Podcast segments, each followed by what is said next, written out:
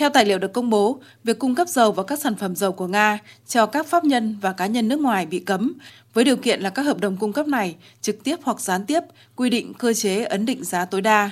Điều này áp dụng cho tất cả các giai đoạn cung cấp đến người mua cuối cùng. Tuy nhiên, việc giao hàng bị cấm theo sắc lệnh này có thể diễn ra trên cơ sở quyết định đặc biệt của Tổng thống Liên bang Nga được quy định trong văn bản. Trong sắc lệnh chỉ rõ rằng, quyết định được đưa ra liên quan đến các hành động không thân thiện của Mỹ và các quốc gia đã tham gia cùng họ để bảo vệ lợi ích quốc gia. Chính phủ Liên bang Nga được giao xác định thủ tục giám sát việc thực hiện sắc lệnh. Việc giám sát sẽ do Bộ Năng lượng thực hiện. Sắc lệnh có hiệu lực từ ngày 1 tháng 2 và có giá trị đến ngày 1 tháng 7 năm 2023. Đồng thời, lệnh cấm cung cấp dầu sẽ có hiệu lực ngay lập tức và nội các sẽ xác định ngày đối với các sản phẩm dầu, nhưng ngày này không thể sớm hơn mùng 1 tháng 2 năm 2023. Phó Thủ tướng Nga Alexander Novak cho biết, trong những điều kiện này, Nga sẵn sàng giảm sản lượng khai thác, có thể là từ 5 đến 7% vào đầu năm 2023, tức khoảng 500.000 đến 700.000 thùng một ngày. Cũng theo ông Novak, Nga là quốc gia lớn nhất trong lĩnh vực năng lượng, xuất khẩu 20% khí đốt tự nhiên và 20% dầu mỏ trên thị trường thế giới. Châu Âu là thị trường chính cho các sản phẩm dầu mỏ của Nga.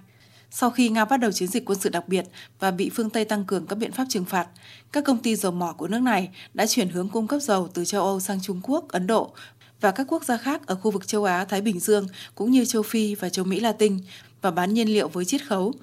Hiện nay, một thùng dầu uran của Nga được bán ở mức trung bình là 57,5 đô la, trong khi dầu Brent tham chiếu được giao dịch ở mức 85 đô la một thùng trên thị trường thế giới.